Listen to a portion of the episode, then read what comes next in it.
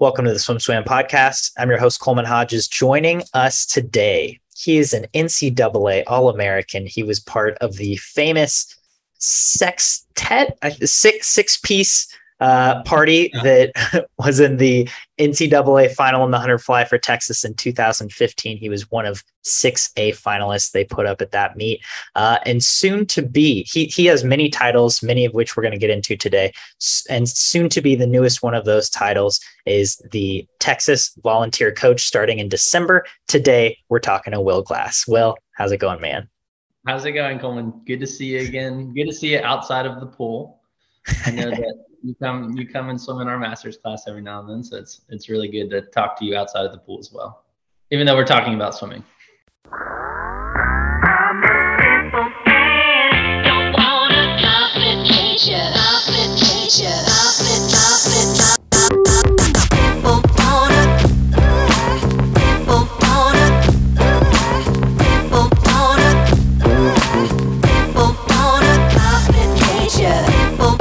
Get to that Masters uh, team in a bit. We we have a lot of topics to discuss today, which I'm excited about. But let's start with that first one. Uh, you're going to be the new volunteer at Texas. So Brett Ringgold is currently the volunteer assistant coach, and you're taking his spot as of December. Uh, what what incited this for you, and what are you excited about to to be back on the deck with the Longhorns?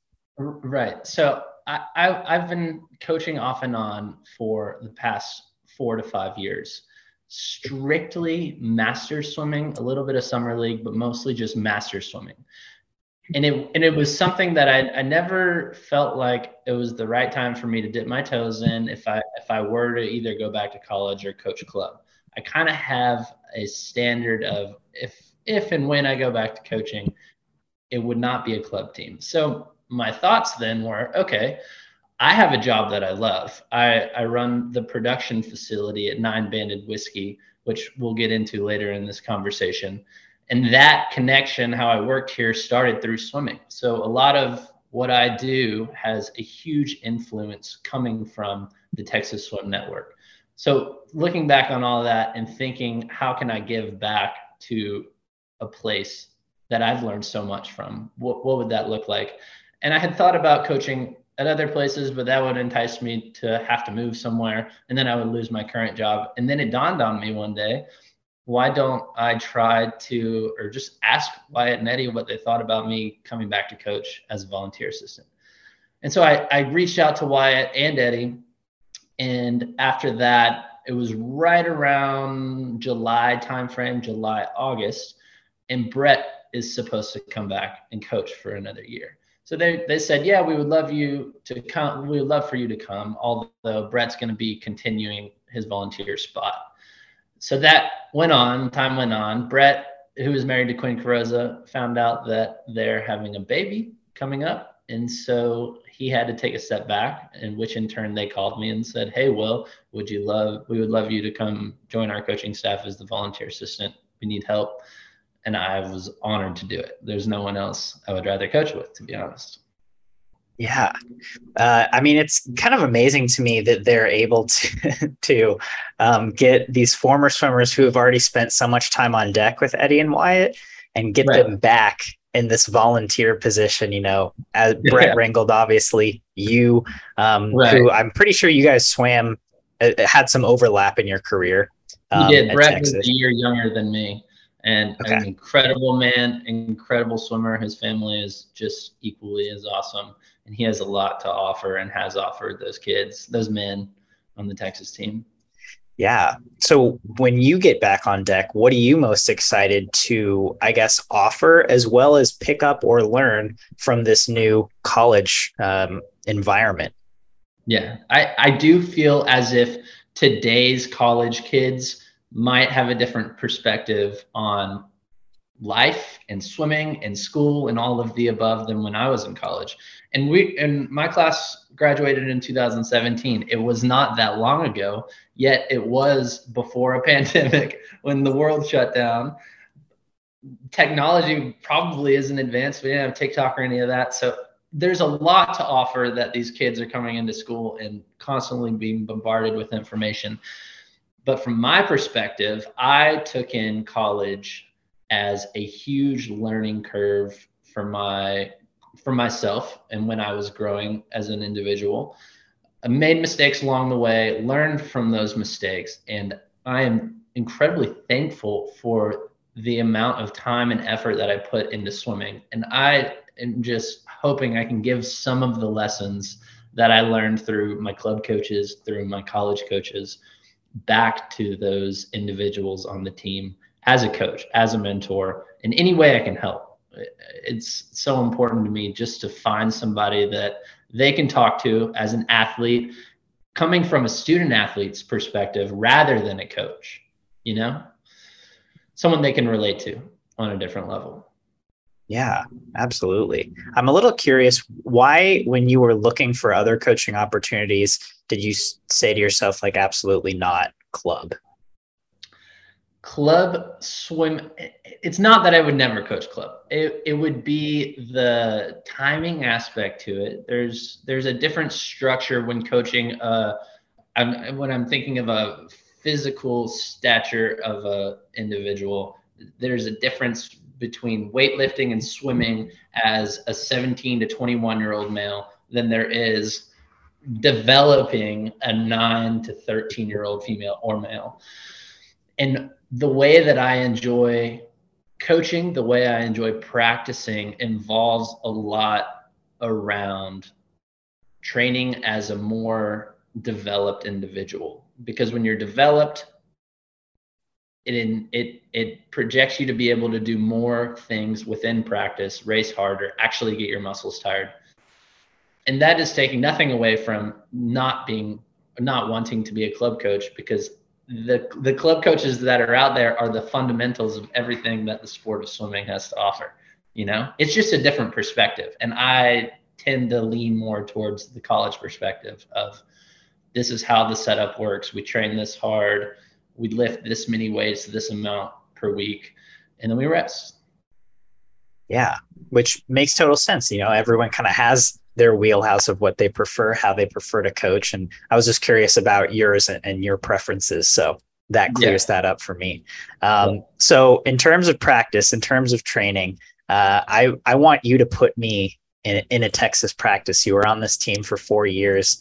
And I'm just curious from your perspective, what was that training environment like? You were on some legendary teams. Uh, we, oh, yeah. we, talked about it earlier that 2015 team that put six up in the 100 fly, 16, 17 when they still went on and won NCAA titles. Um, so, from your perspective, just what was it like training with with that Longhorn team?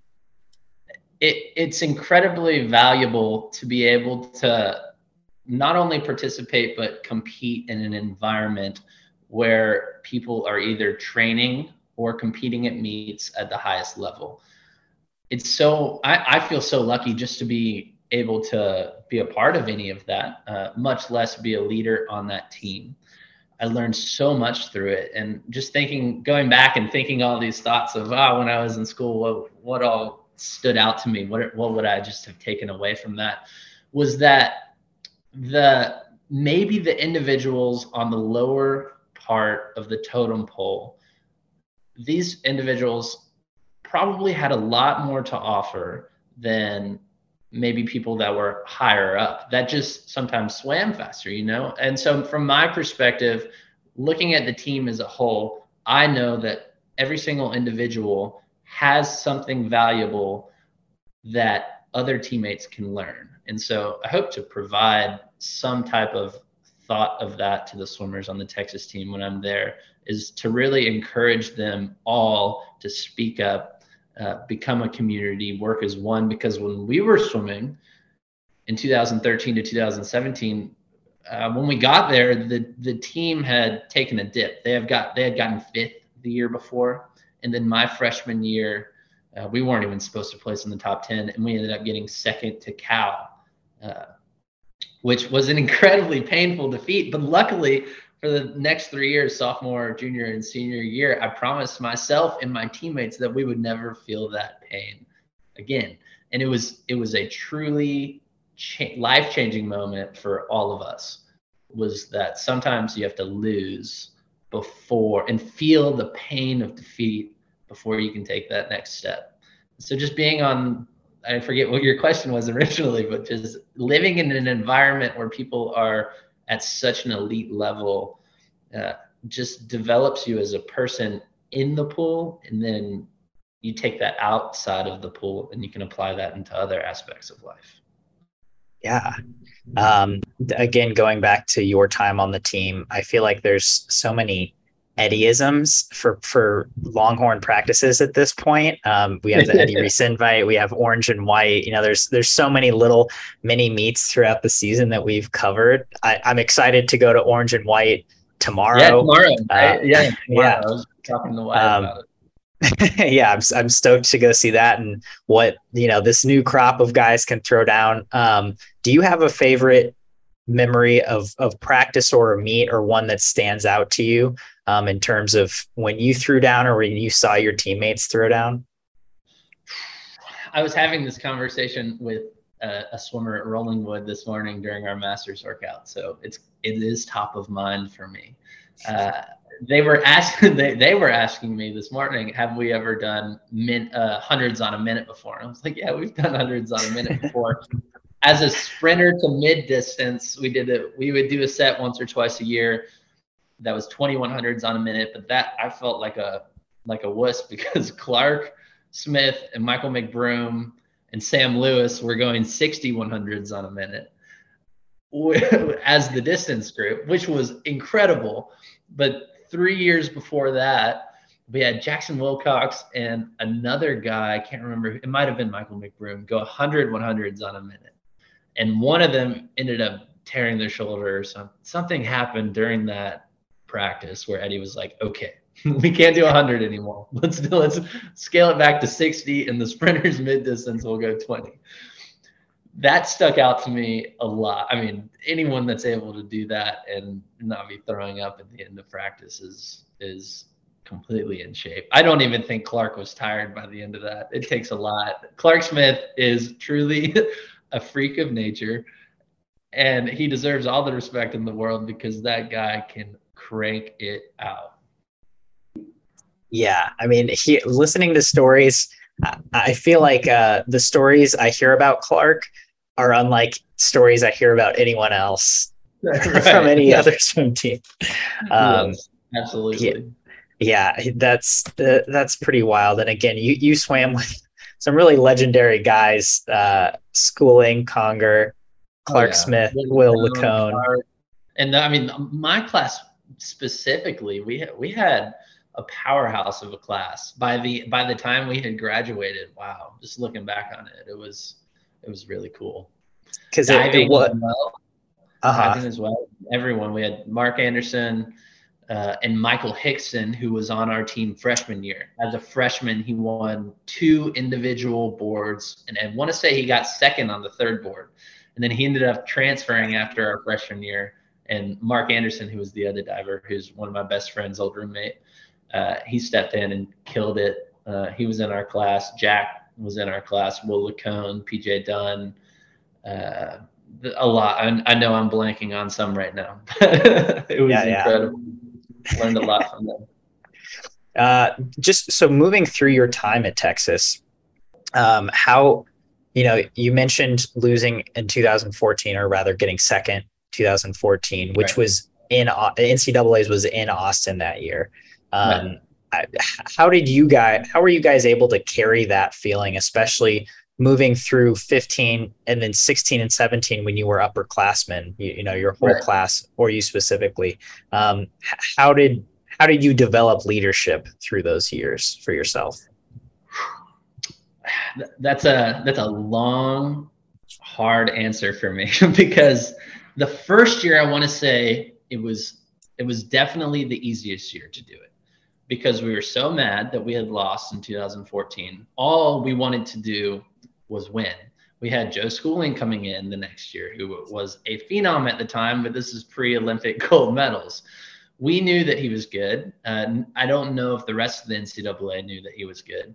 And then we had uh, uh just an awesome rest of the class coming in as well. So 2015, I would say, was the easiest year. After we won in Iowa that night, I want to say, or the maybe it was the Monday morning after we got back after the meet. Uh, Kris Kubik, who's our former assistant coach, uh, came. We sat down and had a meeting, and he said, "Y'all just won the national championship. The hardest thing for you to do at this point will be to repeat a national championship. It rarely happens. If you look at the statistics across all sports." a team that wins the national championship uh, drastically has a, a very small chance of winning back to back. And so for me as a as a junior going into 2016, I I looked at the team as a whole and evaluated okay, oh, we were able to achieve this amount of success with these people. What do we have to do to achieve the amount of success with the next group of people that we're having. And it's always sad when you're when you're best friends with people that are older than you and they graduate, they're no longer on your team. But you have to go out of your way to welcome the next class in. And while all this is going on, Kris Kubik uh, decides and deservedly retires. And so that was a that was a bone in the system that we had to figure out. So now we have a new coach, we have a new class, and we have to figure out how we're going to win again. Uh, and that was after the Atlanta National Championship. So we went in 2016, back to back national championships. And I, I, want to say that was the most points that we had scored during that run that we were on. That Atlanta swim meet, was, I think we won uh, over 10 events or including relays. It was a lot.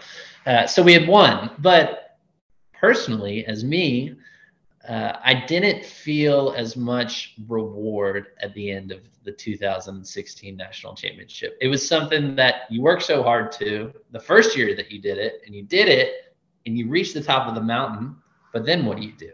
You know? And so I was, as a team and as, as an individual, I felt like we were chasing a, a reward that we would end up getting to and then uh, personally felt like it wasn't enough. So, what do you do in that situation? You keep trying and trying and doing it again. So we end up the next year and uh, and blanking on where the meet was in 2017. Do you remember? Yeah, it was uh, um, Minnesota in 18. It was Atlanta in 16. Yeah, Indianapolis. Indianapolis.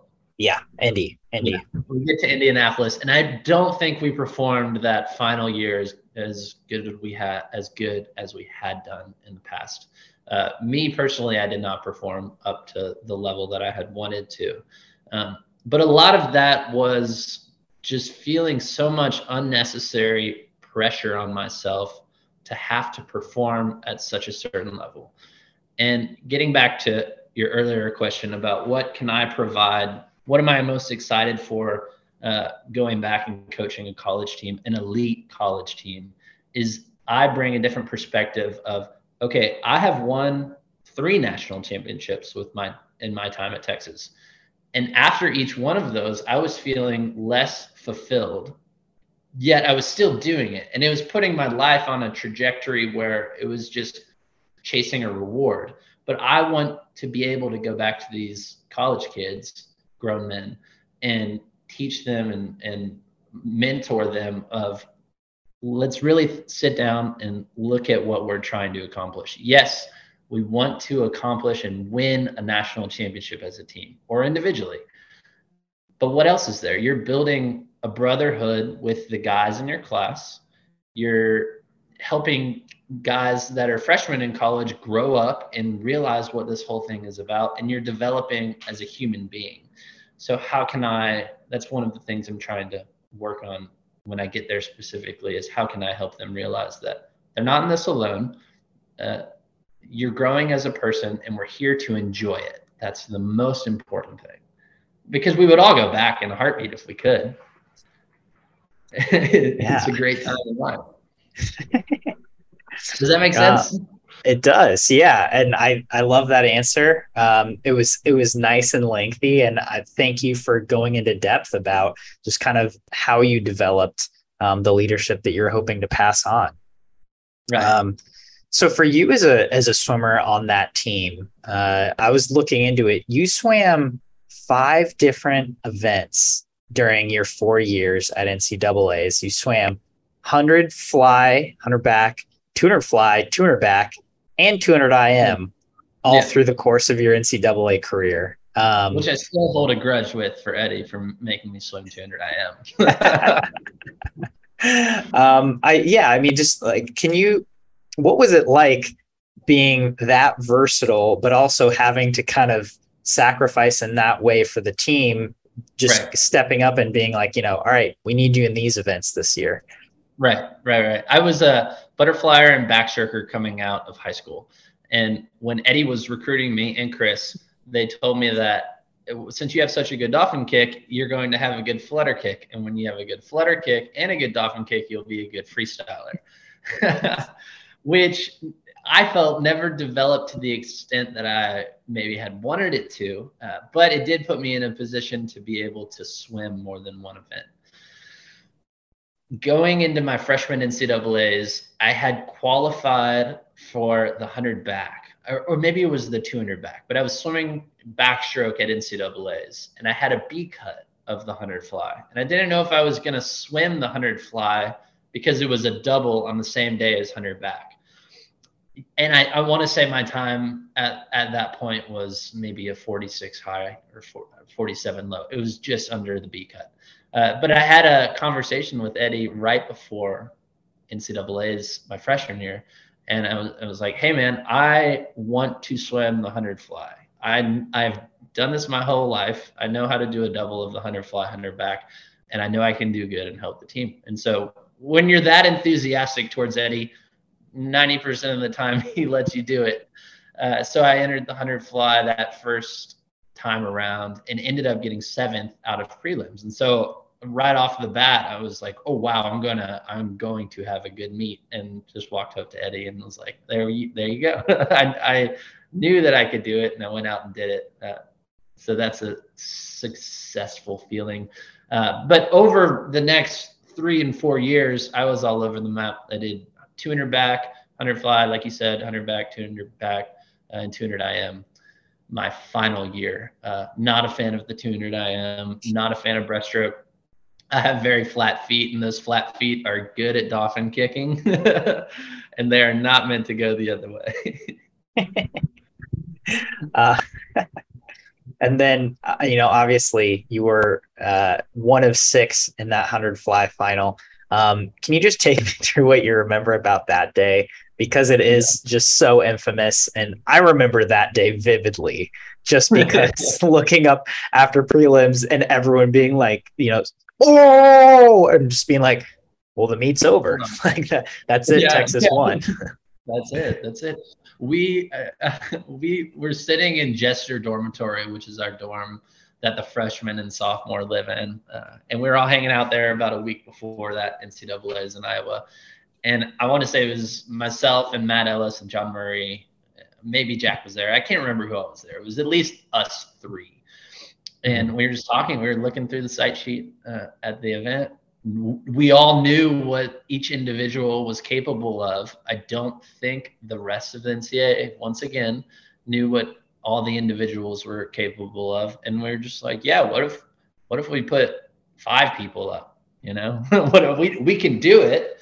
Uh, will it happen? I don't know. That's kind of just how we touch on the wall, but we can all do it. And then that day, uh, I want to say I was I was in the circle seeded heats, maybe going second to last, and John Murray and Matt Ellis finished right before me, uh, and just won, I think everyone won their heat, uh, and then I went probably won or got second in my heat, and then either Jack or Joe was behind me and touched, and so it was incredible. but it was it's one of those things you don't really realize uh, until after like months go by and you are you just think okay the odds of that happening at that level will never happen again maybe it does i hope it does because it's good for the sport when something like that happens uh, and it would have been one thing if everyone that made that final was an olympian or olympic gold medalist but we did it with folks that were still up and coming You know, we weren't to that top level yet, and after that, after that race, we might as well have been. No kidding. I mean, yeah, I think everyone kind of knew those names a little better after that mm-hmm. race um, and after that meet. Uh, yeah. But I mean, yeah, certainly that's a moment that I still kind of look back and be like, yeah, yeah, this has not been paralleled pretty much since. I, I one think. More. Yeah, go ahead. Go ahead. I just was going to add one more note to it. Oh yeah, please do. Add add the note. Oh, so okay. Uh, we had six of the top eight. We went one, two, three, four. The guy that got seventh was from North Carolina, and his name was Sam Lewis, which we had another Sam Lewis on our team. And mm-hmm. so I have a picture of, you know, uh, right before you dive in, they have the your team name or your team logo and your name on the lane if you're watching it on TV. It had all six of us, and then it said Lewis and UNC, uh, which was just a, a, kind of a cherry on top because we always joke, "Oh, we got seven in there too." we got yeah bonus number seven. That, that is yeah, great. yeah. Um so moving on to to present day uh you again we we alluded to this. You have a couple you do a couple things in your day to day the first of which is you coach at western hills athletic club. You coach masters. That's where i swim masters. That's where we kind of met.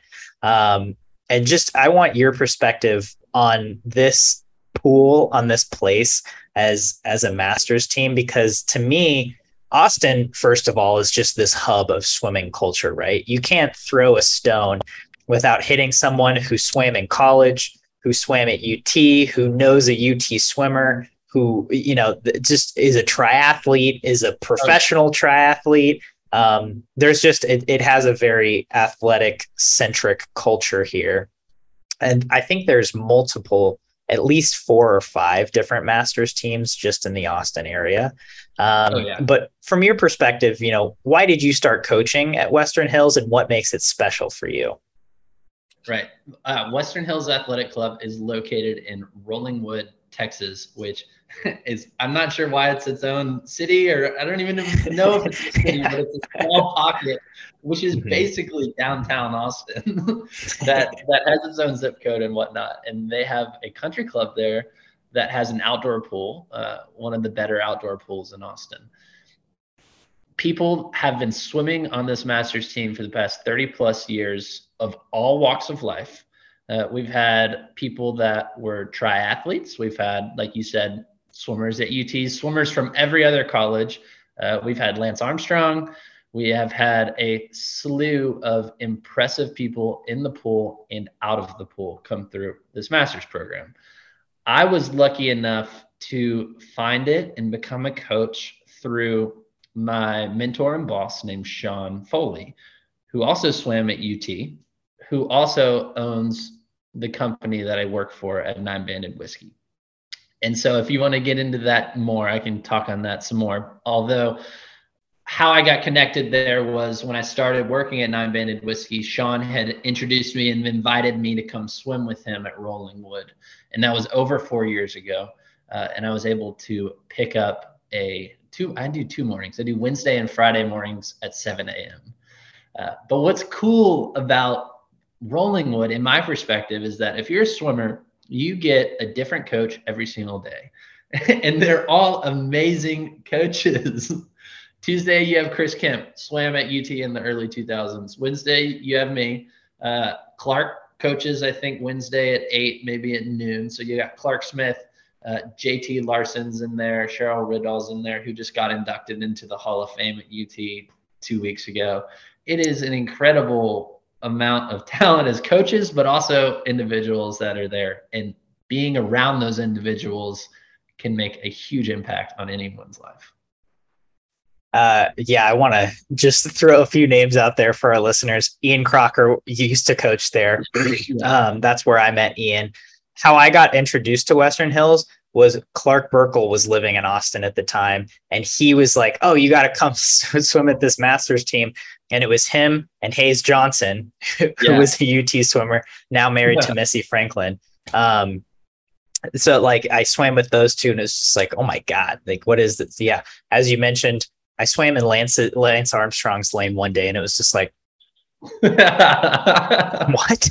I remember the first time that I was coaching him and just thinking, wow, this is a small world. it, it really is. But you would never, if you didn't know these people by name, you would never assume or realize that they had had done all these athletic accomplishments because to me the the the thing that stands out is just everyone is so friendly everyone's yeah. so chatty it's just kind of like everyone is going there to to get their day started on the right foot right right, right. like you, you get a, a session yeah yeah you get a good workout but it's not too it's not too hard unless... oh no no we talk we hang out we have masters minutes uh, we call them smoke breaks. yeah. and uh, that's part of the reason that I, I keep and continue coaching there is because it's not the I won't name the teams uh, other teams around the city that uh, kind of focus extremely hard at 5 a.m. or 6 a.m. in the morning on uh, uh, getting there, working out, and nothing's wrong with that. Nothing at all. It's just a different perspective on how you want to attack your day, and I prefer Absolutely. that way. I'm with, and I'm with you there, and that's why I go to Western yeah. Hills uh, because yeah. because yeah, I, I just want to kind of get my day started nice and easy, get it get yeah. a nice workout, but not necessarily uh, push it at at five thirty or six thirty a.m. Yeah. Um. So then, yeah. Lastly, Nine Banded Whiskey. I don't even know that much about it. I know that Sean was a founder or co-founder, and I know founder. you work there now. Um, yeah. So just can you tell me a little bit about the history there and and why swimmers in Austin are now making whiskey? uh, so nine nine banded whiskey was founded uh, sometime around 2015 2016 by a trio of founders uh, one initial investor one of the one guy of the name chris ogden who was the old ut arlington basketball coach played basketball at ut and is now the assistant to Chris Beard. He's the director of operations for the basketball team. So, investor Chris Ogden and Sean Foley, who swam at UT in the early 2000s, they had all gotten together at the time and thought, why is there not a reasonably priced bourbon from Austin? Because Austin is known at this time for uh, producing really incredible spirits or beers why is there not a reasonably priced bourbon that's good that you can buy every day on the shelf? And at the time, there wasn't. And so we created that. Uh, Sean and Chris and Whitney were the original founders. Uh, and we've developed, I came in at 2017, roughly two years after the company started going.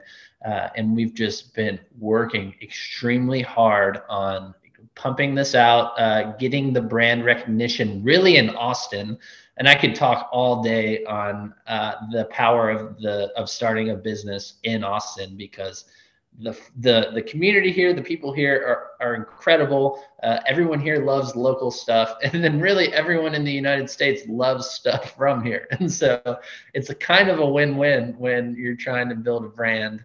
Uh, we're in about 10 other states, uh, just quick uh, Florida, Oklahoma, Tennessee, Arizona, California, really the southwest to southeast side. Uh, we've been in New York a few times though, just kind of one-off things. Uh, so yeah, we're building the brand. Uh, it's a a lot of our company, besides the people that I mentioned already, went to UT.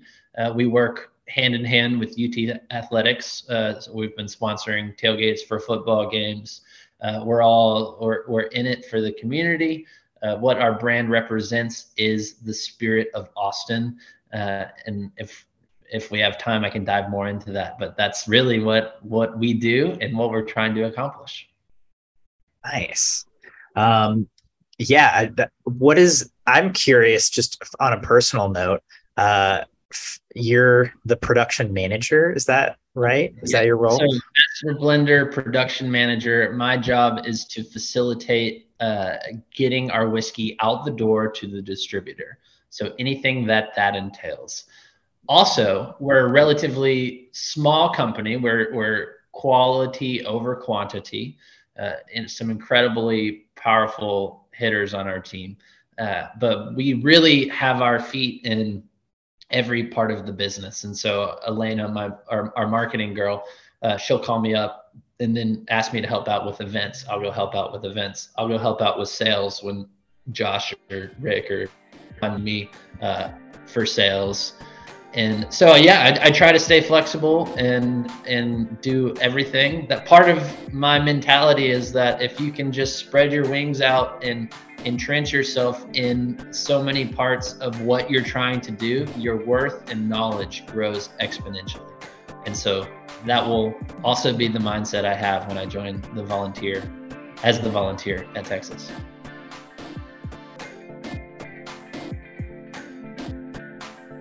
You've been listening to the SwimSwam podcast. Stay tuned for new episodes every week.